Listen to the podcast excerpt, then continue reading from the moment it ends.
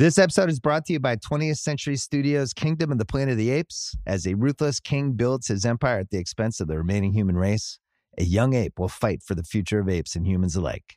Kingdom of the Planet of the Apes. Enter the kingdom in IMAX this Friday and in theaters everywhere. Get tickets now. This episode is brought to you by Atlassian. Atlassian software like Jira, Confluence, and Trello help power global collaboration for all teams so they can accomplish everything that's impossible alone. Because individually we're great, but together we're so much better. Learn how to unleash the potential of your team at Atlassian.com. A-T-L-A-S-S-I-A-N dot com. Atlassian. Tap the banner or visit this episode's page to learn more.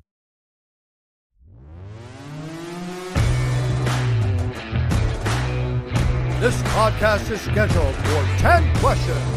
Fighting out of New York, standing at 5 feet 11 inches tall, and wearing the red, white, and blue trunks.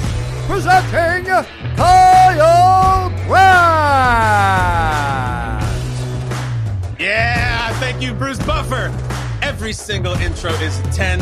And the name of the show is 10 Questions. If you've never listened before, if you've never watched before on YouTube, we do not have guests on the show. We have never had a guest. We never will have a guest. We have contestants. You come here, you don't just chit chat and plug, you got to compete. Everybody leaves with the score. Everyone gets 10 questions somehow related to their life. If you get it right, you get a point. If you get it wrong, you get nothing. Before we get to today's contestant, who's, whoo boy, is going to be a good one, let's play some context. Let's play just a spattering smattering, whatever that word is, of prior contestants and their scores. So today's contestant knows what he or she is competing against. Let's have a listen. Hello, I'm Brett Favre, and I got seven out of 10. I'm Viggo Mortensen, and I got eight out of 10. Hey, I'm Erin Andrews. I got a five out of 10. I'm Alex Smith, and I got a nine out of 10. Yes, he said nine. It's a comeback player of the year, the highest score we've ever had, nine out of 10. And that brings us to today. My intro music, please, because today's contestant on 10 questions. Here's what you need to know about this gentleman, the important stuff. He almost puked in Adam Vinatieri's Ferrari once. He got an offer to play college football at Penn State before he even played a high school game. They then rescinded the offer like cowards. We'll get into it. I have seen him actually doing cartwheels during his ad reads on his program. He is an ex NFL player, he is a professional wrestler, and he is the most electric man in sports entertainment. Ladies and gentlemen, Pat McAfee. Welcome, Pat. Wow, that made me feel good, Kyle. I am the second most electric man in sports media behind the handsome Kyle Brandt, standing at five foot eleven. I heard there for Bruce Buffer. Um, I'm a big fan of the show. The boys and I at the office listen. We're good morning football fans every single day. We love everything about you. I am so honored to be on this show. Thank you for having me. Hopefully, I can beat Brett Favre and not sound like a dumbass out here. You know. Kill Mississippi. Big listeners at 10 questions. Let's find out, Pat, because let's just set the ground rules first of all. You know, I'm going to ask you 10 questions. Now, if you were blanking and you're like, why is he asking me that? Stop and remember it has something to do with you or your life Me. or your career. And sometimes that can be your beacon. If you get the question right, Pat, and you get the point, you are going to hear this sound. Okay. Guitar riff. If you don't get it right, if you stumble, if you drop the snap, you have to hear this sound. oh God. Now, you have one lifeline on this journey we're going to go through, Pat, through the 10 questions. One lifeline. Should you ever be totally lost, our lifeline here is called Ask a Millennial. We have a real millennial in another room on this chat. And if you want to ask the millennial, he'll come in, he'll offer his youthful perspective, and maybe you guys can sort it out. Cool? Yeah, that's smart. I can't wait to ask the millennial, just a random millennial that was born at a certain time, knows more than we do. I respect that. Pat, let's go make this bread. Let's secure the bag right now. Here's 10 questions with Pat McAfee. Pat, question number one. Your category is nursery rhymes. Nursery rhymes, Pat. Here you go. Little Jack Horner sat in a corner and pulled what out of a pie? Jack Horner, Little Jack Horner sat in a corner and he pulled what out of a pie? He pulled something out of a pie. What was it? Okay, so this is about my life. I don't know if I know who a Jack Horner or what a Jack Horner is. So I'm immediately stumped out of the gates here. Uh, No, no, I no. think I'm going to talk you through this. Little Jack Horner sat in a corner. He, he, he, he put, put in his he put in his thumb and pulled out what of the pie? Apple. What did he pull out with the? He pulled out a whole apple of the pie. whole apple. Pat, this is going to be a great show. Is it a whole apple? It's not an apple. All right, All right, come on. I'll tell to you be what. tough to get Alex Smith like this, Kyle. If you pitch a perfect game from here on out, you can tie Alex Smith. Pat, he stuck his thumb and he pulled out a plum. Remember that from the nursery rhyme? Uh, yeah, yeah. I'm and you know Plum why I'm asking you about plum? You're from Plum. Yeah, Plum, Borough, Plum, man. Pennsylvania. You went to Plum yeah. High School. All right. Yeah. If I were to go, Pat, if I were to go to the halls of Plum High School in 2004, the Mustangs, and I would see you walking around, what kind of Pat McAfee would I see? What were you like then? I was pretty upbeat. I think I was pretty upbeat. You know, pretty. I was busy though. I, I played a lot of sports. I played soccer year round, traveling every single weekend. My dad and I would hop into his Subaru Forester, and we would drive around the country playing soccer. So I think you would have seen me um, in the hallways, pretty upbeat. Normally dressed, um, sweats pulled up above the calves because I always had great calves. So I like to show Mhm. off the big calves. You know what I mean? Upper body's Yeah. always been kind of adolescent. So I would have that. But you would have seen me bebopping around, probably a little acne. I, I think we would have had a great conversation. I talked to pretty much everybody. Letter jacket? No, no, no, no, no, no. People knew. No, I mean, let's not get people knew that I played sports, but yeah, you wouldn't have seen that on. There. There's this legendary story of how you got into kicking prosperity and it has to do reportedly tell us with you borrowing money from a friend and then ending up in a kicking competition like pat you became a really good nfl punter and you did kickoffs for a long time how did you get from the calves pulled up and the acne in the halls of plum high school to the nfl how did it start what was the origin story Yeah, so you referenced it there early about Penn State before I even got a game. Basically, told me they wanted to give me a scholarship to kick there. I didn't start kicking for my high school until junior or senior year of high school. Okay, and I don't think that's that abnormal. Okay. But where I'm from, soccer, our soccer team was much better than our football team. Um, I mean, still Friday night lights would happen because it's Pittsburgh, a borough of Pittsburgh, East Hills of Pittsburgh. So there were still people that would go to games. But for me, soccer was what I was going to do. Like I'm doing soccer. Uh, I had more schools looking at me for soccer than I did for football. So football wasn't even a thought until I won the punt, pass, and kick. Right, I won the national championship, and the head coach Bill Ramito was like, "Hey, you need to come kick for our team." And my dad, my mom, and I so invested in soccer. We're talking remortgaging the house for soccer, like very invested Really? in soccer. Oh yeah, like four or five times over. My my parents like, well, we can't turn on soccer right now. We're about to get school and everything. So literally, we agreed to me just showing up on Friday night. So I would just walk in basically with the fans, uh, my junior and senior year, bomb balls, and then just kind of have a soccer game on Saturday morning. I'd go to the parties after the football games, obviously, but then I'd have soccer on Saturday morning. It was soccer every other day except for Friday night. And with how big our school was in the football world, there wasn't a lot of schools looking at me, right? So there was this one guy who was a scout for Kent State, and he was at a game looking at somebody we were playing against. We played against uh, Justin King was at Gateway. Um, there's just a bunch of guys that end up making it out of our area. A scout was there from Kent State, and he saw me hit a kickoff like through the uprights out thing. It was almost like a Bryson DeChambeau thing. Like people would come watch sure to see to come come see the dumb soccer to kick the ball as far as he could. So Kent State, soccer Just kid so kicker guy yeah, exactly. And I had a really strong leg. So everybody knew I had a strong leg. So uh, Kent State was the only school that made an offer. That was it. So we really had to make a decision, my family and I, like, if I was to get lucky enough to go professional in either one of these sports, do I want to be rich in Europe for soccer or do I want to be rich in America? So uh, quickly decided that taking three steps in kicking a ball is better than running nine miles in kicking a ball. Uh, so I committed to Kent State, even though it was the only school that offered me. So fast forward to like a month before signing day, no other schools knew I existed. Our team wasn't that great. It's not like we were just pumping out D1 recruits. Mhm. Uh, I get a call in the middle of chemistry class. We're talking about significant figures, which is very important to life. I'm happy we are learning that. And uh, I get a call in the middle of school from a Florida number.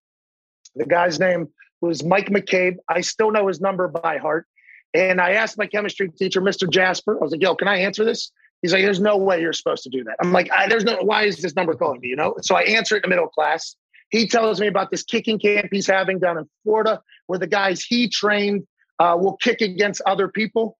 So uh, he wanted me to come down and compete. I, I go home. I tell my parents it's like fifteen hundred bucks, and it's like five days out, six days out. I come from a working class family. I already had a scholarship to Kent State, a trip to Miami to go kick against some guys' guys for fifteen hundred bucks was not an easy sell. Nuts. Yeah, yeah. So my dad, um, who was a truck driver, and I believe he was selling wood at the time, basically told me to go uh, fuck myself. Basically, he's like, "There's no way we're giving you fifteen hundred dollars uh, to go to Miami or whatever." And at that time, Chris Moneymaker had won the World Series of Poker and made every kid from every blue collar town think he was going to be the next uh, World Yeah. Series of Poker. you know what I'm talking about? So we would have games. 50 cent dollar Annie blinds or whatever. We would have games all over Plum. I'm talking in basements. We're talking about uh, kitchens, like every, it was the cool thing to do. World Series of Poker was the cool thing Sure. to do. So Texas Hold'em was, on. I was pretty good. And I heard about this bigger game from one of my friend's dads who played in it. Uh, he was, he walked in on us playing in his garage. He was a little bit upset because we were illegally gambling. But then he talked about how he plays. He played at these places. So I heard about this. Uh, so I borrowed a hundred bucks to get into the game, and I caught a Jacks four nine full house early with the entire table in it. I was up to like 17, 1800 bucks early. But in a cash game, especially in the basement of an Italian restaurant, I couldn't just get up and leave. So I had to like hang on Yeah, right. until until like 4 a.m. I leave at like 4:30 a.m. Catch my dad on the way out of the house. I basically tell him what had happened was he gives me the extra hundred bucks. I fly down there. I end up kicking a 60, 65 yard field goal on Sunday, and I get an offer from West Virginia the next morning. And that was just kind of the whole thing. I got very lucky. My entire life is a series of incredibly lucky events, and that's one of them for sure. Wow. So if if Mr. Jasper doesn't tell you to answer the call, if you don't win that hand, you don't end up kicking to start a Super Bowl with with Peyton Manning as your quarterback. That's crazy. Damn. Well, hold on. The Golden Flashes have had success. All right, let's not Respect automatically the Golden them. Flashes. Listen, if the Golden Flashes had never called, you may be playing for a Real Madrid right now, worth about three hundred million dollars. I don't know, Pat. All right, as it is, you are 0 for one. You're 0 for one. You hit the upright on the first one. Let's get to question two. Wow. Pat, your category for question two is 2000s NBA. Here we go. In 2002, what LA Clippers forward became the first Clipper to make an All Star game in eight years? And this has something to do with my tie life. to you. It this ties to you somehow. It's an LA Clippers forward in 2002. He made the All Star game. It hadn't been an All Star with the Clippers for years. This forward made it. You know, the interesting thing is when I was in high school in Pittsburgh, you know, we have no NBA team. So late night, I used to watch the Late Show. I used to watch Kobe, Shaq, and the boys do their Sure. thing. Never once watched the Clippers. I, I don't know anybody that watched. You know this guy. 2000. Pat, you know this guy. I'm even going to go so far as to piss off the attorneys and tell you he went to an incredibly prestigious basketball school and then showed up and the Clippers were good all of a sudden. They were fighting for Staples Center with the Lakers for a hot minute. He's a forward. He went to the All Star. And when you hear his name, you're going to be like, oh, of course, that's me. Do you have a guess? Do you want to use the Ask a Lifeline? You want to ask the Ask a Millennial? Oh yeah, millennial. Let's hit the millennial. He's too young. Bring Richie He's in too here. young. He doesn't know. He, he- no, no, he might be. He might be. Hold on. Richie, get in here. I think this guy knows basketball. Say hello to Pat McAfee. It's great to meet you. Let's do this. Hey, millennial, it's an honor to have you on here, and thank you for saving me. I only got one of these. We're talking early. I can't go 0 and 2, Yeah. okay, pal? I mean, I I haven't oh saved for you two. yet, so All right, so Richie's hit or miss. He he completely screwed over Brett Favre, but he's helped some other people. He helped Viggo Mortensen. Richie, I'm going to give you the question one more time. You guys talk amongst yourself. In 2002, what LA Clippers forward became the first Clipper to make the All Star team in eight years? um, so I, I got two options. I'm gonna throw at you. Elton Brand came to mind, or Lamar Odom. Oh, don't- I Lamar. don't- it's got to be Lamar Odom. Got to be Lamar Odom. He thinks either Because- Lamar Odom or Elton Brand. Who do you think? You got 10 seconds. Oh, oh, Elton for the brand. Elton Brand. It's Elton Brand. It's got to be Elton Brand. He says Elton Brand. Is he right? Is he right? For God's sake, Yes! let's get that on the board. Yes. All right, you want to thank Richie? He saved your ass. Hey, Richie, I appreciate that. Now, you did say somebody else who I have met before and hung out with before and got beaten horse at after the Kardashian situation, Lamar Odom. But thank you Oh, for coming wow. through for me, You Richie. pulled us through. I got you, of course. Okay. Thank you, Richie. Great job, thank Richie. you, Richie. All right, so Pat, you got it. Uh, it was Elton Brand, which is, of course, for the brand. Uh, Pete, it, it- that has become your your slogan, your mantra. Where did for the brand come from? What's what's how how's that come to be? Okay. Shout out to Elton Brand, by the way. Um, so when I retired, I knew that there was quite an absence of commentary on what's going on in the special teams game. Okay. So I've been a lifelong NFL fan growing up in Pittsburgh. I was always a fan of players, not so much of teams. My dad was a diehard Steelers fan, though, much like all of Pittsburgh. So I'd always been an NFL fan. Getting a chance to get into the NFL and learn it from that side was really, really cool. But I knew that in the most popular sport on earth, in the biggest league in the world, a hundred and what, two years now of the league happening, there has never been coverage of special teams that did what was going on in a special teams game justice. You know, like I always thought once I got in there and I got a chance to work around Vinatieri and like all the little fine tuned things that he's doing so that he can be a robot on the field every single time he goes out there. And in the punt game, the strategy we used to have, kicking off, everything we, because the only time you, Kyle, or anybody else in the media would talk about kickers and punters is when something catastrophic happens. Whenever, you know, an ACL is blown, a punt is dropped, a shank happens, a Yep. punt return happens, a punter gets kicked in the face maybe by a returner. Hilarious. That's the only time. So once I, it is rather hilarious, but it is. It, I mean, that is that is very comical to think that that happened in an actual NFL game. But I knew that when I retired, I wanted to put a spotlight on some of the stuff that I thought was cool that was happening that people maybe didn't notice. And I would always say, whenever somebody did something awesome, like, "Hey, that's good for the brand." Like everything's been bad for the brand. You know, a guy gets run over or shook or breaks his ankles or whiffs or maybe doesn't even give an attempt. That's bad for the brand. That's the only thing that's ever been out whenever it comes to kickers and punters. So for me, everything's for the brand. What's good for the brand?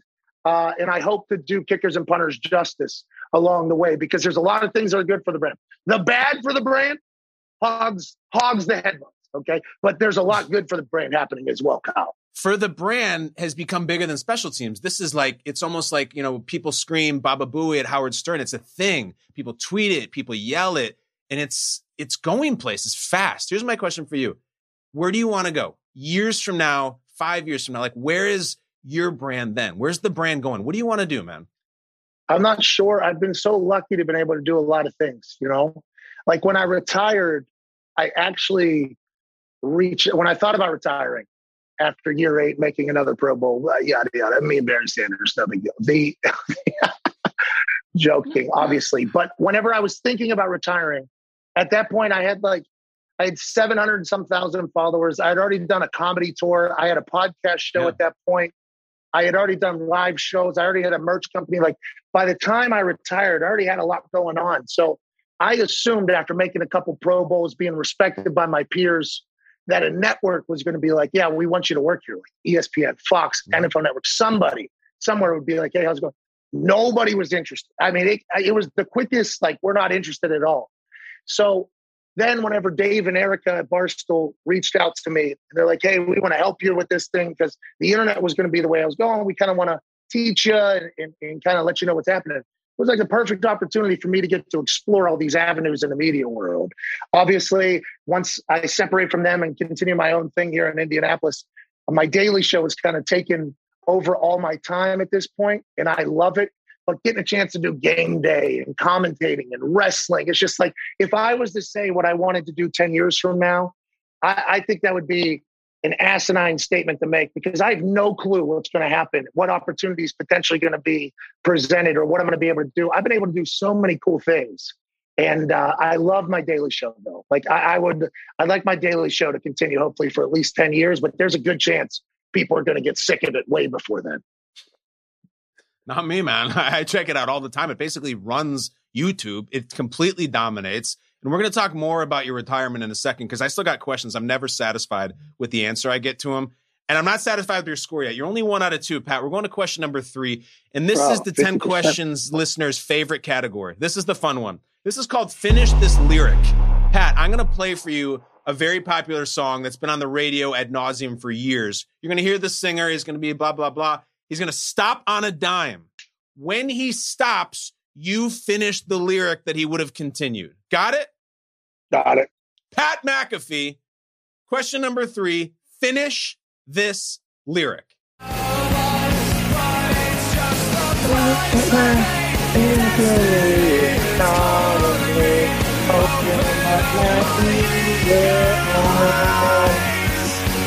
I'm Mr. Brightside. Yeah! yeah! Come on. Two out of three. Let's go. Pat, that was center cut, uh, hit the top of the net, 55 yarder, a no doubter. Thank you. I, I'm I can normally sing the songs. I have no clue who's singing them or what the name of the song is, but normally I can get the lyrics going, you know? Okay, you already have two right. One more, and you tie Steve Smith Sr. already with only three right. Pat, here's why I'm playing you, Mr. Brightside.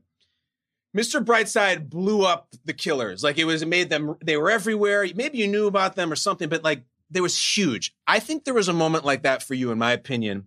And it was that the 2019 NFL draft in Nashville, Tennessee, when the Indianapolis Colts selected you to announce a pick, and it sounded a little bit like this. Hello, Nashville. I'm not going to say a single word about the Tennessee Titans record against Uh-oh. the Indianapolis Oh, Colts because I was a punter and there's no reason for me to talk about that.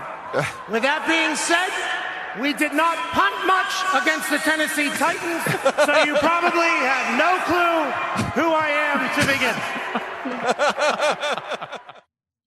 All right, it's a 10 out of 10 line, and there was you, you announced the pick. Pat, I was in Nashville that night. There was buzz about you. Everyone was talking McAfee, McAfee. I really think that was your Mr. Brightside moment. What was that night like for you? Oh, it was awesome. I appreciate that, by the way. I um so a couple years before that, you hear me say in that speech later that a few years ago when I retired, I retired alongside Robert Mathis and Joe Reitz. Uh, I watched the draft months after we all announced our retirement. Robert Mathis announced a draft pick, Joe Reitz announced a draft pick, and then an orangutan from the Indianapolis Zoo announced the fourth round draft. So I was legitimately like actually replaced by an orangutan. Okay, so that was quite a moment for me. You know, I, I, I had to realize where I stood and everything. And the orangutan was terrible, Kyle. That orangutan was terrible. All it had to do was press the iPad. Couldn't press the iPad. You know what I mean? I remember it was a disaster. He completely fumbled it. You would have stuck the iPad with full dexterity. You know, you would have nailed it, and Thank they you. did not ask. Um, did you know, Pat, that night was that big? Like th- that, and when you're up there, you're like, "Holy shit, this is a huge moment for me." Yeah. So I got an email like two weeks before the draft, and it was from the NFL. Yeah. It was the the NFL or NF, I forget who. I think it was the NFL. Hey, would you be interested in announcing a draft pick? And I'm like, I got some. Yeah, absolutely. Especially Hell after yeah. the orangutan. You know what I mean? So like, I'm very appreciative of all those opportunities. Like, I was so incredibly thankful for it. But now that I have it, you know, like, how do we make this? You know, one that we'll think about in a little bit. So as I'm sitting backstage having some beers with Shane Lechler and the boys, you know, uh, the other people there, I was watching Reggie go up there and just roast Tennessee, just roast Sure. these Titans. Kill them. And I, I loved everything about it. I'm like, okay, so I have to answer that, obviously. So, you know, the brain starts cooking a little bit. And as I'm sitting in the back waiting area, Roger Goodell comes over, daps me up. You know, he asked me about what I'm wearing. I got my jeans, like, uh, I got them kind of cuffed up. I got some Air Forces on, and I didn't even have a dress shirt on. I was, I was going to wear a T-shirt, but I hit a, uh, I hit a store on uh, Broadway there or whatever to buy one. So I got a cowboy shirt on underneath. You know what I mean? Sport coat. And he goes like, uh, "Hey, have fun out there or whatever." And I'm like, "Hey, don't you worry about that, pal." I give him like a fist pump. And at that moment, it was like, "Oh, I didn't really pump much against it." And it, like all came together literally as I was like walking out there. And as I'm walking on a stage, I look to my right. there is a 30 yard sized picture of my face, right? Because of how deep that crowd was. I like looked, I almost got like disgusted. I was like, that's way too big of a nose there. And I look over, Schefty gives me like a salute or whatever. I'm like, Schefty, how's it going? And then all of a sudden, as soon as I sit down, I see all those people. There was a lot of people. And I was like, this is this is going to be a moment. Like I knew it was going to be something awesome. I'm very thankful for the opportunity and uh, very lucky I got to do it. But yeah, I thought it was going to go pretty good, and that's why I was pretty excited for it. You should have been. It went incredible. It was the story of that night and one of the stories of the weekend. Pat, that that was, as it said, that was viral. That blew up online. You get the big numbers, the tweets, the likes. You've done it a million times. I've done it a few times. It feels like a drug. Do you do you chase that? Do you, do you identify with like those numbers, the retweets and likes? Like, does that drive you? You know, the interesting thing here is, and I think I heard, I don't remember if it was Kobe talking to Rich Eisen in an unaired part of an interview or something like that, but he was talking about his production company. And I think it is vital that you don't allow the results to dictate the content. Okay. So, like, there's some things that I've done or put out that I thought were like really good and did not do that great compared to other things that I thought like because you never know what's going to go, right? You never know what's going to go. But I don't let that dictate like what I'm going to say or what I'm going to do. Like I, I always, I, I, like to have the um, the freedom of not worrying about just the numbers being the ones that tell me if I'm succeeding or not. Like I just like making good stuff, having a good time, and hopefully people laugh at it, enjoy it. And if it doesn't hit, like okay, maybe we learn a little bit, but I'll never let that kind of that so the answer long answer is no. I, that is not something i chase but when it happens it is awesome. It is absolutely awesome. It's party time. It really oh. is. And i think we're doing it here tonight. Here we go. Two out of three pat mcafee. Don't let pat get hot. Don't do it. Never mind jack Streak Warren, he hasn't missed since shooter. then question number four. This is when the record scratches. All right here you go pat. Category is politics not like you think though your question is simple after his resignation in 1974, who replaced Richard Nixon as the President of the United States? Okay. Nixon's out. It's Watergate. It's filthy. It's, it's deep throat and all Nixon. that sounds even filthier. He's out. Who steps in after Tricky Dick to the POTUS, the Oval Office? Who's next man up? Okay, so Watergate was that thing in those buildings where they had spies and ninjas. The hotel. Yes. That's correct. I believe who won in post Tricky Dick. After Nixon said, I'm done here. I think it was that guy. I think it was that guy. What was that guy's name, Pat? So I, I think his name would be uh, I think that would certainly be uh, President Harding. He says President Warren G. Harding. Okay, this is great because I, you know what I love, Pat. Everyone's watching and listening, just screaming the answer right now, screaming. However, not my, not my followers. No, hold on, you might be right. Is it Warren G. Harding? Which is it? Is it right? Regulators dismount. It's not Harding. It's a um, it's a former college football player, a Michigan man, Gerald Ford. Gerald Ford. Oh, of course. Of course. Yeah. President Ford. One termer. President. Yeah. Ford. No, but here's no, here's why I ask you though. Nixon's resignation. I'm gonna go back to your retirement. Your retirement to me was so shocking. It lest anyone not believe. Pat, I know you think it's for the brand and no one gives a shit about special teams. I know who you were. I followed you. I saw your highlights and trending holiday house. I knew who you were. And then I woke up one morning and it says Pat McAfee retires to work for Barstool. And I was like, what the what? Why would he do that? Barstool's not going anywhere. This is a really good player. And Pat, I looked it up. In that last year of your career, career high in yards per punt, 49.3 yards per punt, make the Pro Bowl. What Barstool and all that stuff you were doing would have been there. Why did you walk away from the game? Why, why was there not more McAfee in the NFL? Now, I think we can do a follow up there that I don't think Barstool would be there at the position it was at when I retired. Now it's a five hundred million dollar valued company. It's huge. You know, it's huge. Like it was rapid. The internet was rapidly growing, and Dave and Erika were at the forefront of that kind of you know, growing up and everything like that. So I don't know if like a lot of people said, like you can do that later, you can do that later. I'm not 100 percent sure.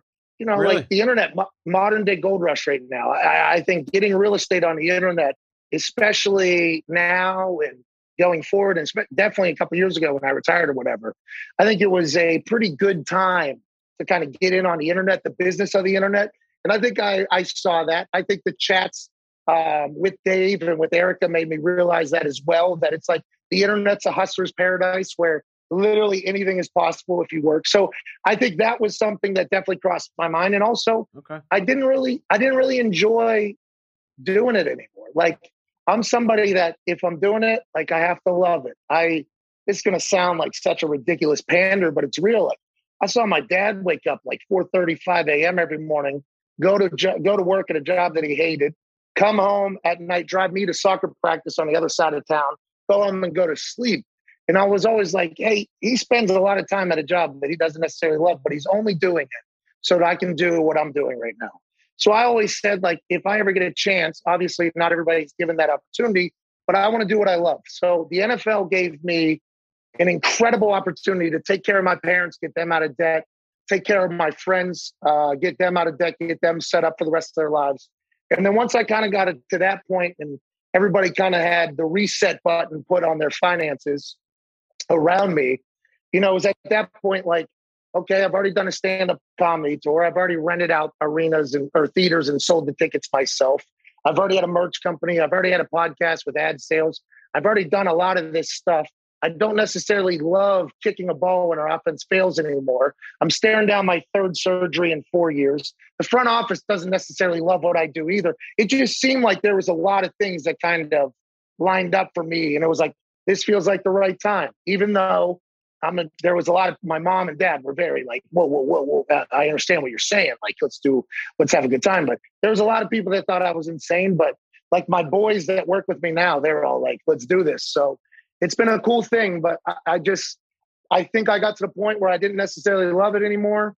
I saw that the internet was, you know, doing what the internet was doing. I got a chance to work with an incredible company there. And I just, I thought, okay, here we go. This seems to be the right time. It could have failed miserably, and we'd be having a very different story. But um, thus far, it seems to be a good thing. And if worse comes to worse, if, if this all comes crashing down, I can still kick a ball a little bit. I, Pat, someone who may not look so deeply into it would look at you and be like, Pat, you're playing a game. You make all this money. You get to play football and kick a ball. We make them rip that jersey off your back. If you don't like the team, try to play for another team. Like, what, what's your response to people who just don't understand how you could not be happy being an NFL punter? It seems like a great gig. I understand completely that thought, you know, and Mike Wilbon actually said those exact words on PTI the day after I retired. Basically said, like, my friends need to have an intervention with me to keep me in Yeah. there and do that whole thing. Uh, and I'll tell you what, I would have believed that for a long time as well. You know, uh, I grew up thinking that, you know, what do you want to do? And I said, I just want to be rich. You know, like, what do you want to do for a living? I just want to be rich. Everything that you've seen me try is something that at a different phase of my life I wanted to do because I thought the person doing it was rich. So all I ever wanted was rich. I wanted to set my mom up. I wanted to set my dad up. That's all I ever wanted. I get rich. We get rich. We'll get happy. And I think money allows you a lot of freedom. And that's why I said the NFL allowed me the opportunity to set my parents up, to give my friends that type of thing.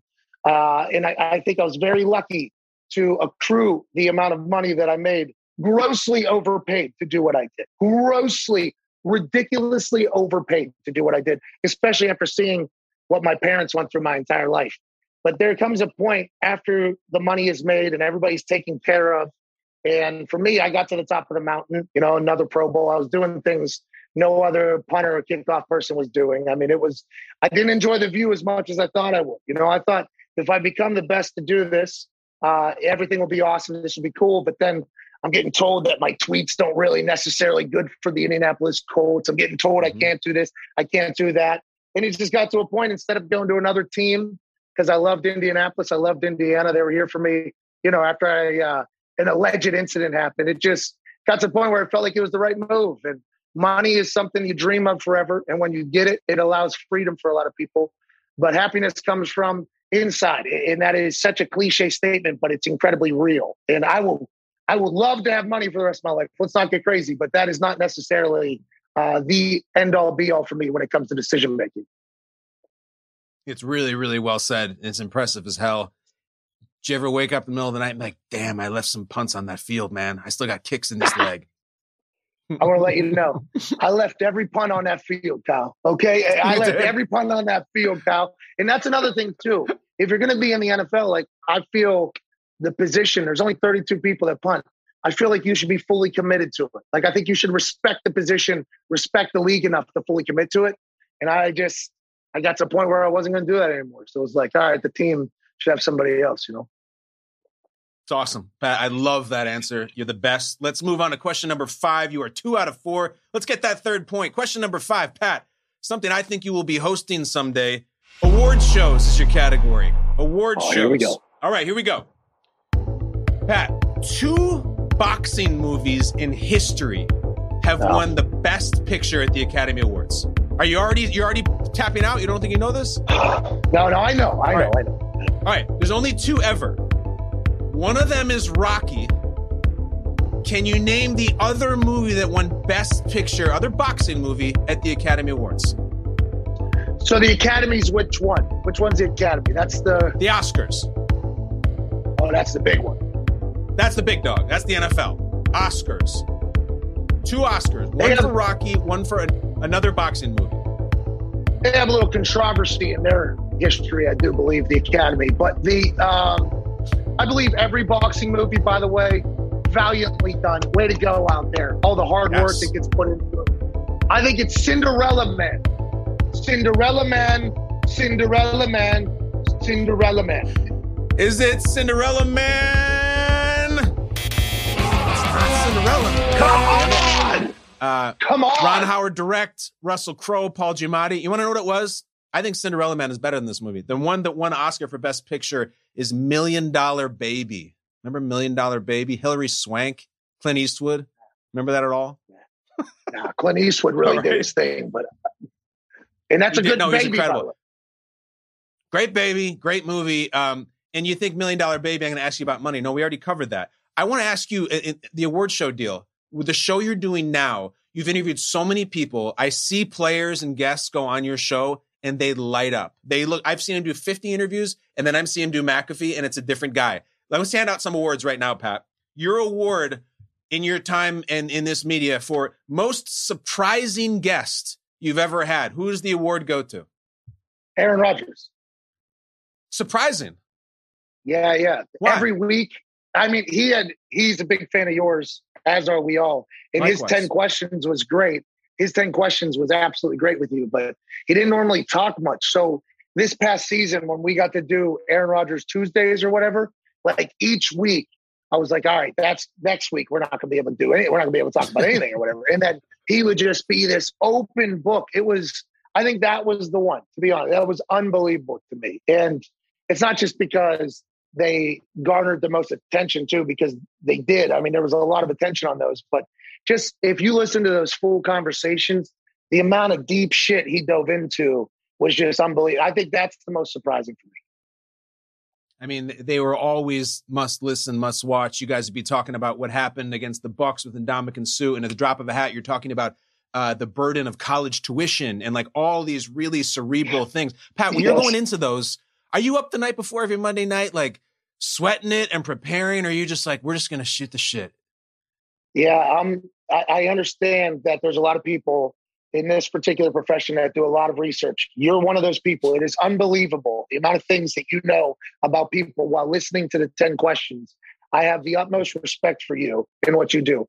For me, I watched every game that he played. Okay. So I watched every game that he played. I basically knew every moment that people would want to talk about that happened, whether it's him talking to refs or something that happened with Yeah. the wide receiver or a check he made or something like that. So I knew those things. But aside from that, like I like to go into these conversations just like, like let's assume that I'm going to ask what everybody else is thinking. I'm, I'm like the most basic human of all time. If I like something, there's a good chance a lot of people like it. So if I'm thinking something, there's a good chance a lot of people are thinking it. I'm just a very basic human being. It is. Uh, I take that as a as a con. I'm just a basic some bitch. You know what I mean? Like that's how it goes. So those conversations, like you don't know, you don't know where they're going to go. So I just always have faith that I'll ask a question that will hopefully get them to continue to go, and that I'm gonna listen to what they're saying, and let's see where it goes. And the boys, they'll help me with that. You know, because some, sometimes we'll miss some very key things that we probably should talk about. And I just talked for 35 minutes with this person, and we did not get to the, you know, the headline stealing thing. So the boys will be like, uh, also, this morning a report came out about you. I'm like, oh yeah, I completely, I completely forgot it. So I just kind of go in with an empty slate, uh, just try to feel it out, and just you know try to have a conversation with somebody, try to learn about them as much as possible. I think that's what everybody does, but we all have different tactics. So Rodgers wins the statuette for most surprising guest. Who wins the award for funniest guest? Just makes you laugh the most. Okay, so Ariel Helwani makes me laugh. He, really? Yeah. The MMA reporter. He's great. Yeah, he stinks on ESPN. Okay, he he stinks on ESPN. He's like this, you know, super professional journalist. You know, like buttoned up, my reporting tells me that blah blah blah is going to fight blah blah blah. He comes on my show and is just a he is he's a wrestling character of himself, and it is. Unbelievable. He makes me laugh all the time. Taylor Lewan made me laugh. You know, LeSean McCoy came on. LeSean McCoy came on after the Super Bowl. He was unbelievable. I mean, he was absolute. It's just you know, I feel like uh, Ariel Helwani makes me laugh the most. I'd say uh, but I, I think I have good pop moments in there for a lot of folks. So this is what makes me laugh. You come on Ariel Helwani, this very erudite, very uh, experienced reporter, and your first take is he's terrible on ESPN. And this is why I love this guy. a couple of years ago, three years ago, I was given my own show on the NFL Network with my name and the title and everything, and I'm doing all these rounds to promote it, and everyone's saying, "Oh, it's going to be great. This is going to be great." I go on your show at the time, and you go, "Hey, man, what time's the show on? What's your time slot?" And I go, oh, well, Pat, you know, it's at 5.30 p.m. Eastern on Friday. And you're like, terrible time slot. That show's getting canceled. And I go, what do you mean? You go, nope, worst time slot I've ever heard in my life. And you were right. And that's when I knew you were different. Well, Kyle, you didn't deserve that because I love the show. I watched the show, but you had no chance. That was crazy. That show had no chance. No there ain't nobody watching TV at 5:30 on a Friday normally. Now no. the world's much different now, but that whole thing, like, I because I know I was so pumped for you though. This is like Joe Thomas though. Joe Thomas. Joe Thomas thought every single year they're going to win the Super Bowl. He was with the Browns too. He like kind of you did that same thing with that Friday five thirty thing. You talk yourself into it, dude. Absolutely. We knew. I'm like, oh, 5:30 is going to be happy hour. Everyone's going to be drinking before they go out to dinner. They're going to watch the show. It lasted about five seconds. All right, great show on. though. We got to keep up. You are two out of five, and here we go. Let's come into your wheelhouse. Question number six. Your category, you're going to love this. I promise you're going to love this. I want you to have a good time. That's why I put this category in. Your category is pro wrestling entrance music. Okay? Okay. Now, this is the fun part. Pat, I have three of them. You can pick whichever one you want. I have ranked them as easy, medium, or hard. I'm going to play the music, and you just have to say whose music it was. It's all worth the same points. Which one do you want? Easy, medium, or hard? Well, let's just go with the medium. You want to go medium? Okay. Yeah, yeah. Here we go. Pat at two out of five. He could have said easy and taken the easy point. He wants to go medium. Pat, name the wrestler who walked into the ring to this music. Hello, ladies. Hello, ladies. Val Venis. Let's go. it's Val Venis already for all of you listening and not watching, Val Venis hadn't even finished his Hello Ladies, and Pat was out of his chair hip thrusting and said it with him. That was that easy? Yeah, yeah, man. I'm a big wrestling fan. I, I, I assumed I'd be able to get it. Pat, you're the you were given the award for Rookie of the Year in professional wrestling. Your life gets more and more fascinating. You already mentioned Owen gonna... Hart. It's incredible. I mean, you got the jerseys behind you in this. Who has a Senior Bowl jersey and a Rookie of the Year award in professional wrestling? One person. McAfee. Yeah. What, what else you got there? You got Pro Bowl jersey too? What am I look? Oh, look at you. And then you're in the ring choking guys out for the brand. Pat, who are your influences? If I was to talk to a guitarist, they'd be like, oh, you know, it's, it's Hendrix and Eddie Van Halen. Who are the guys that make you the wrestler you are or you want to be? Yeah. So I think Attitude Era was definitely where I lived. You know, I grew up in that. I, I would assume everybody who's about my age knew the Attitude Era. Monday Night Wars. I mean, WWF Raw and Nitro were just battling. I mean, it was awesome. And I think if you were, you know, that was when I was in my teenage years as well. I think if you listen to me on any given day, you can hear a lot of inspiration from The Rock. You can hear some Stone Cold Steve Austin in there. There's some Triple H. There's a little bit of Ric Flair. When I, I believe that whole era potentially helped create me into the person that I am, the personality I have, the view that I have on the world. So I, I would say that the Attitude Era is not only my biggest inspiration when it comes to wrestling, but also when it comes to basically life. I mean, that is kind of the way it is. But um, I fly around a little bit. I'm a little bit bigger, you know, at this point, I'm like 250, 6'2, yeah. 250 build at. Yeah, so I, I, fly around a little bit. So I don't know if there's any necessarily, necessarily wrestlers I mimic my in ring after, but just me as a human, I think you could say that entire attitude era. Do you have a goal in wrestling? Do you want to be in WrestleMania someday? You know, that'd be dope. I mean, that'd be pretty cool. But the once again, that's just like the NFL thing where, you know, now that I've gotten a chance, now that I've gotten a chance to do it, you know, and I have so much respect for everybody that's ever wrestled. The amount of work and the amount of like like buy-in that you have to have to be a successful wrestler, especially, you know, at WWE WrestleMania, like that, that's a lot, you know. So the goal would obviously be to have something that people remember as epic, but I'm not 100% sure that I'm tough enough to do anything that would result in a WrestleMania like run or mm-hmm. my schedule has anything that could potentially allow me, but that would be obviously insane if I was at WrestleMania ever, obviously. Pat's moving on because he aced obviously the, the pro wrestling entrance music. But n- question number seven, Pat, this question is really hard. I don't know what it was. I was in a bad mood. I was writing this or something, but we're going to give it a try. Primetime TV. Listen to this. In 2006, ABC canceled a show called Emily's Reasons Why Not after just one episode. One episode in primetime, and they said it's enough. Emily's Reasons Why Not. What blonde movie star was the lead? Okay, great question. Great question. 2006, dude. I was a freshman in college. Probably wasn't watching much TV, I had to guess. But who was a famous actress of the time? Blonde movie star was in a show that got canceled after one episode. Who is Emily? Take a guess. Blonde movie star, Emily's Reasons Why Not? Who is it? That vampires, uh, Buffy, the uh, Buffy girl. Uh, what's her name? She was famous back then. Um, You're talking about Sarah Michelle Gellar? Bingo. Pat says Sarah Michelle Gellar was she canceled after one night? Come on. Come on. Come you want to know who it was? It was it was yeah. Heather Graham. Heather Graham. Remember Heather Graham from Boogie Nights and all that? Yeah, you know Heather Graham. Wow. I was no. Not at once, but she had a great run. Yeah, you had. Hey, congrats to Heather. She's in uh, The Hangover. She's a beautiful actress. You know who she is, Pat, but that's irrelevant. Um, why I'm asking about that? That show was canceled after one show. As a guy who's who puts himself out there fearlessly as a content provider for hours every day, how are you feeling right now about the phenomenon of cancel culture? Hmm. You know, I think it's very interesting because we're living in a time where we know more about things than we have ever known before.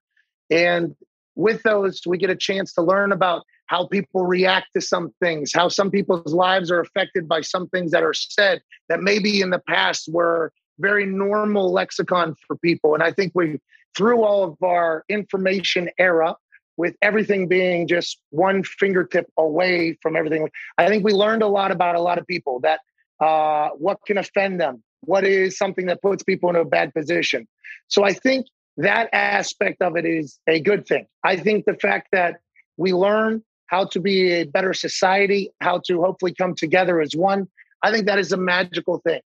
I do believe that cancel culture gets it wrong whenever they don't allow somebody to potentially explain themselves or maybe something gets taken completely out of context. Uh, I like Ricky Gervais, and just me saying that, by the way, a lot of people are going to be very upset about. Okay, he has sure. a stand-up though called, called Humanity uh, on Netflix, and he basically has this entire bit about how um, the line between humor and hate is no longer existence.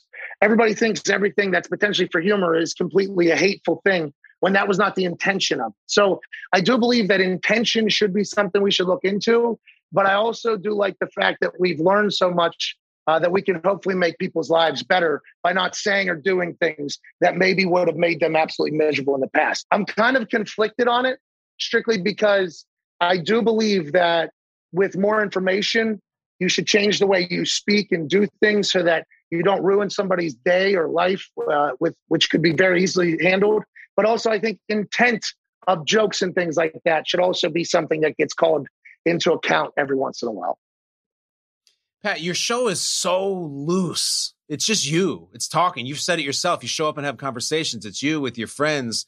And sometimes the topics get heavy just because the content warrants it do you ever find yourself hitting the brakes or being like, hold on, I, am on a, I'm on a roll right here. And I really believe everything I'm saying is fine. And I think I'm in my lane, but someone might not like, are there, are there governors put on your content because of what's going on right now? No, I think with my, I was very lucky to be in a locker room. You know, I was very lucky to be in different situations that I was able to ride coattails into. I feel like I've gotten a chance to put a face onto a lot of causes that have potentially uh, become much more well known about throughout my life. So anytime I speak or I'm talking about something, I feel like deep in, okay, I'm coming from a place of I'm a teammate of this person because I'm I have the actual example that I've met, I've encountered, I've learned about. Maybe I was ignorant to this thing before, but after a night partying with this person or having a good time, I've learned so much and so quickly. So I feel like with everywhere I've been, the people I've met, the things that I've gotten a chance to so lucky do, I think it's gotten me in a place where I'm cool with talking about whatever. I'm very, mm-hmm. I mean, there are things that people are going to hate that everybody says, but I feel like every, I'm very comfortable with everything I say that it's like, hey, I'm, I'm coming from a spot where, hey, we're, let's all come together as opposed to anything differently, you know? Let's finish this up. Let's have a strong final quarter here. Three out of seven. You can finish with a six. A six is a six is what your guy Rodgers got. Episode one. Let's go. Category number eight. Name the movie. This all you need to do, Pat, is I'm going to play you a clip from a movie I bet you've seen. And you have to just say the name of it. You don't have to say an actress, an award, or any of that shit. Just name the movie. In this movie, there is a uh, college football team, and they're lining up for a field goal. And here comes this clip. What movie is this, Pat McAfee? It's good!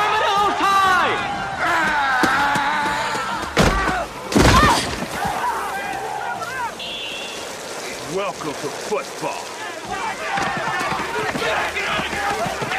You will die! Welcome to football! Oh my God. Pat McAfee. When, when was that movie out? Was uh, early. It was in the 90s. Oh, no. We got a field goal kicker. You got college football. He knocks her down, or knocks the kicker down, says, Welcome to football. And then you hear the kicker say, Welcome to footballs. Oh, she kicks him in the balls. It sounded like it. It sounded like it. So this, this is like the football. icebox. This is kicking. Yes. What do you think? Is like the icebox of college kicking, though. And it's not it's not the garbage man from Philadelphia because that's NFL. Right. It's not is it the is it the Goldie Hawn movie where she's coaching that one team? No. That movie is Wildcats. Mm. That's older than this one. Hey, that's. I bet you've seen this, Pat. There's a whole damn storyline about a kicker in a movie about football. How, how many movies are there like that ever? This is big. This is for the brand, dude. Come on. This, this is great for the brand, especially her kicking him in the nuts. Okay, this is yeah. good for the brand. Yes. I love this. So, what's the name of the movie? This movie is called Girl Kicker That Was So Good Though. That's what I think it's called. Girl now, Kicker Hold on. So I got a good though. feeling about this. Is the name of the movie Girl Kicker That Was So Good Though? The name Come of the on. movie the name of the movie is Necessary Roughness. Okay. Oh, it stars Scott. Bakula, Sinbad. It's it's a movie about the Texas State Army, and you know who the kicker is? Kathy Ireland, the the SIS swimsuit model. She's a kicker, and she kicks the man in the testicles. Oh my God, I'm sorry, Kathy. I mean, you were a That's okay. trailblazer for the kicking position. That's tough. That's That's, right. tough. What is the hardest part about kicking and punting in the NFL? Consistency. You know, a lot of people, a lot of people can bomb balls, Kyle. You see it all over the internet. Like, there's a lot Sure. of people that can just absolutely slaughter footballs, and you have to be able to demolish footballs to be in the NFL. It takes a lot of explosion to move a ball as far as you have to move to be successful, right? And there's only 32 jobs, and I understand back in the day, people, you know, didn't take it as serious. So you had the unathletic cigarette smoking, you know, that whole situation. Now it's a well-paying job. There's only 32 of them. A lot of guys from other positions. There's a lot of athletes. You got to take care of yourself. But the only thing that you can't really figure out is the mental aspect. It's just being able to repeat something, just like the golfer, a lot less strokes, a lot more people running at you or anything like that. You have to be able to repeat the same motion over and over and over and over again mm-hmm. with the weight of the world on you, potential money, your teammates' happiness, your teammates' family happiness, your coaches, team, everything. So it's just, it's consistency is the difference between good and great. There's a lot of good guys out there, and then there's only a few great ones that really matter for a long, long time. In that movie, Rob Schneider from Saturday Night Live plays the play-by-play guy in the booth. Pat, you still want to do the Monday night thing? Is that still is that dream still alive? Yeah, at some point, not anymore. You know, I mean, I've Why not? I I have publicly gotten like punked basically on that thing a couple times. The first time it went up uh, for grabs after Gruden goes to the Raiders or whatever, it was like my followers were like, "Hey, let's go get this thing." You know what I mean? And I, my followers are the greatest humans on earth. I have no idea why they follow. The fact that they do, I'm very thankful for. They're like my little team. When that thing opened up, and I didn't really have a, I was doing stuff on the internet, but I didn't have a full time job really. They were like, "Hey, let's go get this thing." So it caused a little bit of noise on the internet. You know, how you doing? Got some messages from people that were like, uh, "Relax," basically, and I'm like, "Yo, I, I'm just, uh, you know, it's like people. I don't know what to tell you." Then they do Witten, right? Then the Witten thing happens. Obviously, he goes back to football, and then all of a sudden, it's like, "Hey, let's go get, let's go try and get this." And by that point, I had already had on film a Week 17 Lions Packers game where neither team had playoff aspirations. Aaron Rodgers got hurt in the second play. Matt Prater threw a touchdown, and that game was trending for five, six hours, right? And I'm assuming it's because of the football that was playing, not because of the content that was potentially made. You know what I mean? So I thought since there was a little bit of experience, they told me basically to shut up the year before, like, hey, will you please relax on this whole thing? And then, you know, whenever that whole thing starts cooking again, I'm like, you know what? Yeah, I think I'm going to actually try and get this. I think I could be good for the game. I don't think I should be the number two guy, but you can put me in there number three with basically anybody. We can we can really add to this game experience. And I guess I got into the actual conversation this year. I'd assume it was a quick one, uh, and then I got pushed aside or whatever. But at some point, I would like to be able to do commentating for somebody. I'm not sure my schedule now would allow for it because it's a lot of traveling. I have a lot of respect for people that do games. They got to travel around. The amount of work they have to do is not easy or anything like that. Uh, so at some point, I want to do it. Hopefully. I want to do it too, dude. I want to see you do it. Get in there. Like, come on. Let's let's make let's make this a little bit of a rock concert again, dude. hey, we can enjoy football. You know, like hey, this doesn't have to be. This doesn't have to be a surgery on the field. Okay, this is this is a celebration. All right, this is a sport. Let's have a good time here. I think that. Yeah.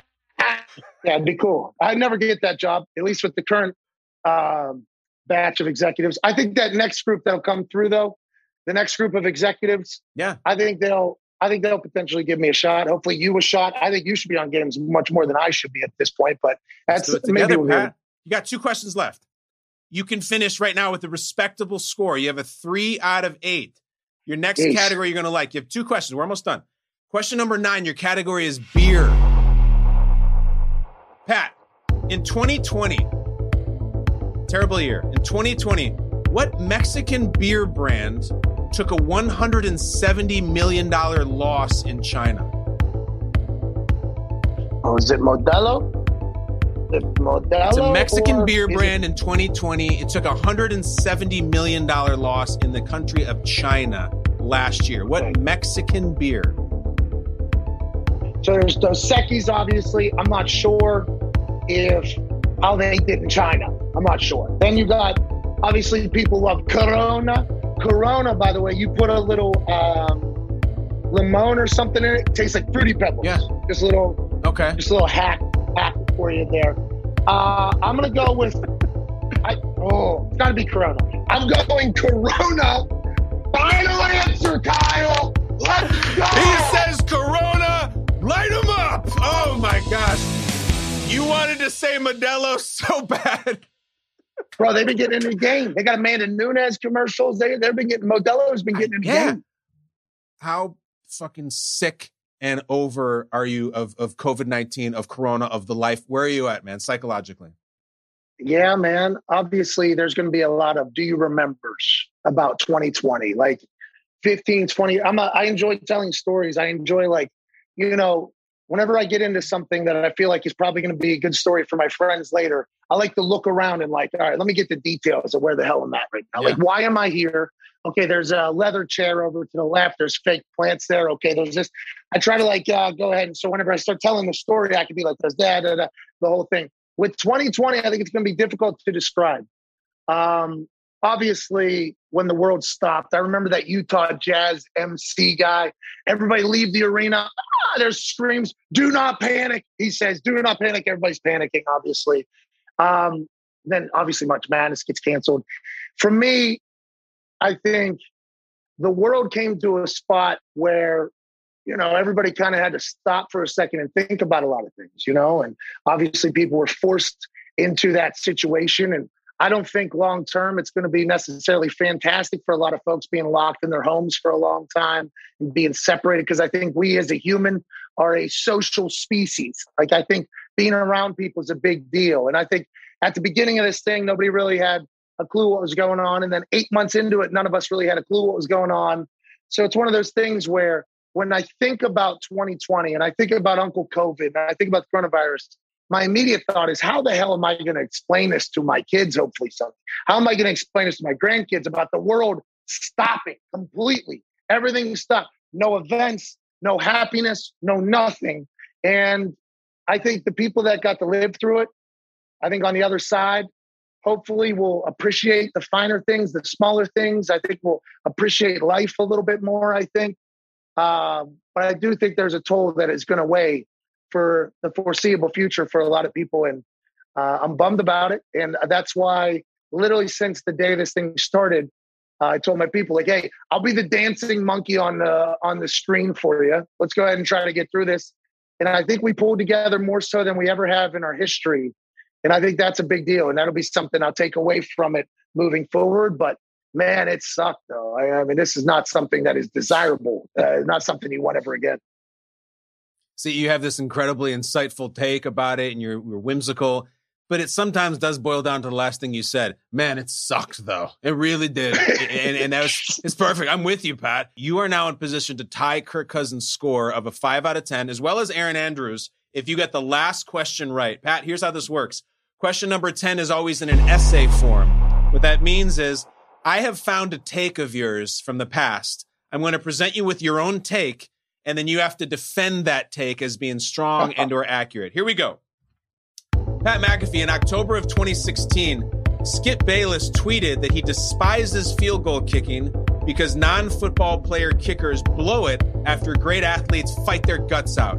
Pat McAfee, still active at the time, retweeted it with this. But my brother, all of us pro ball kickers love old men who get on TV and act like douchebags while wearing makeup. Let's hug it out. Pat, the floor is yours. Was that the, the right take, the right response? Give me your essay. You know, I was a little bit caught up in the moment, obviously, Kyle, and there's that's going to happen on the internet every once in a while. And I've always had this rule.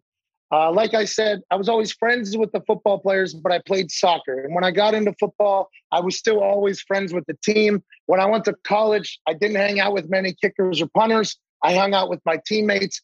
I never really understood the cliche or stereotype of kickers and punters kind of being off by themselves or whatever. So that's how, you know, the for the brand thing even happens at this point.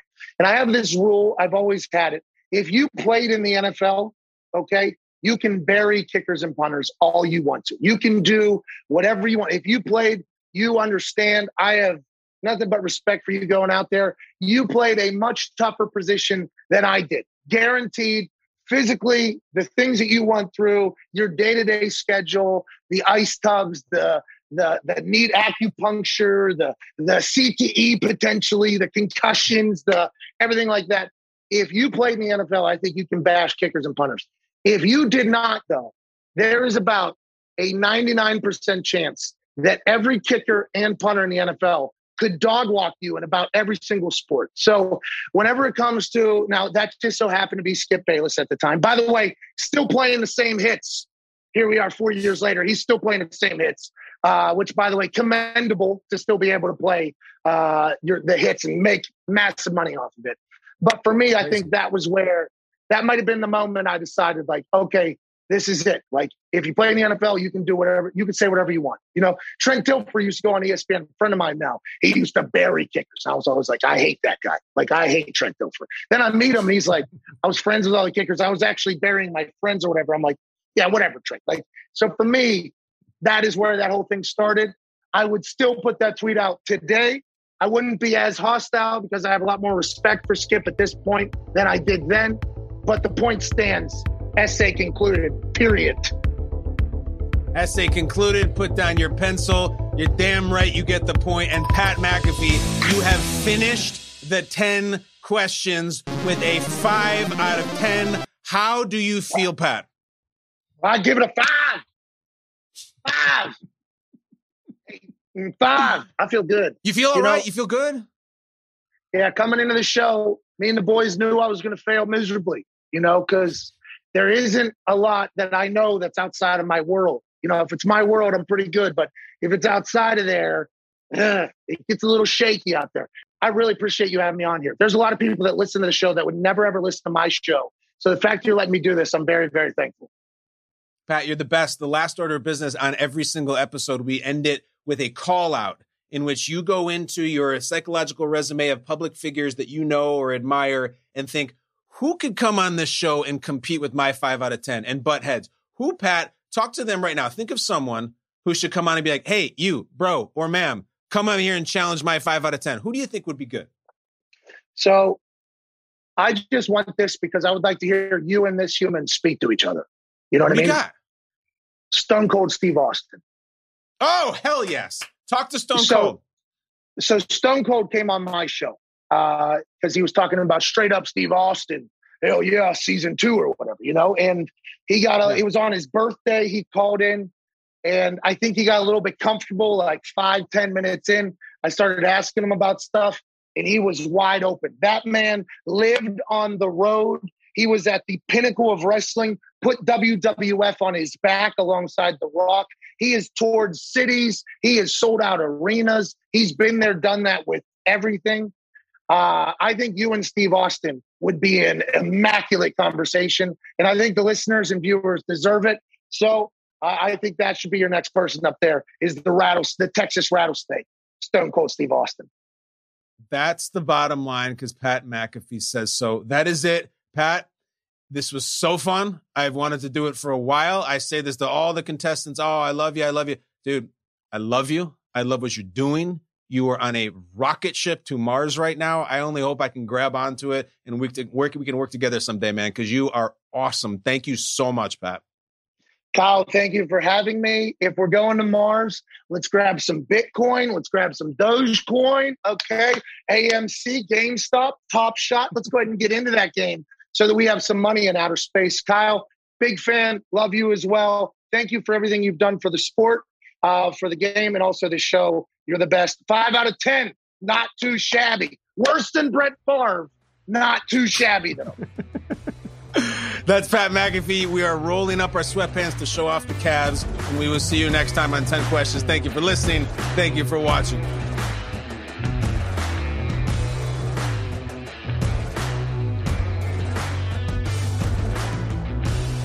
10 Questions with Kyle Brandt is a co production by Spotify and The Ringer. The show is produced by Richie Bozek, Jason Gallagher, Noah Malale, Steve Allman, Jackson Safan, and Arjuna Ramgopal. Our theme song is by Matt Schultz and Bobby Lord. Additional sound design by Bobby Lord.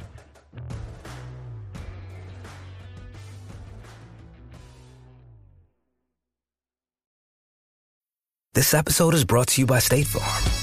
You might say all kinds of stuff when things go wrong, but these are the words you really need to remember. Like a good neighbor, State Farm is there.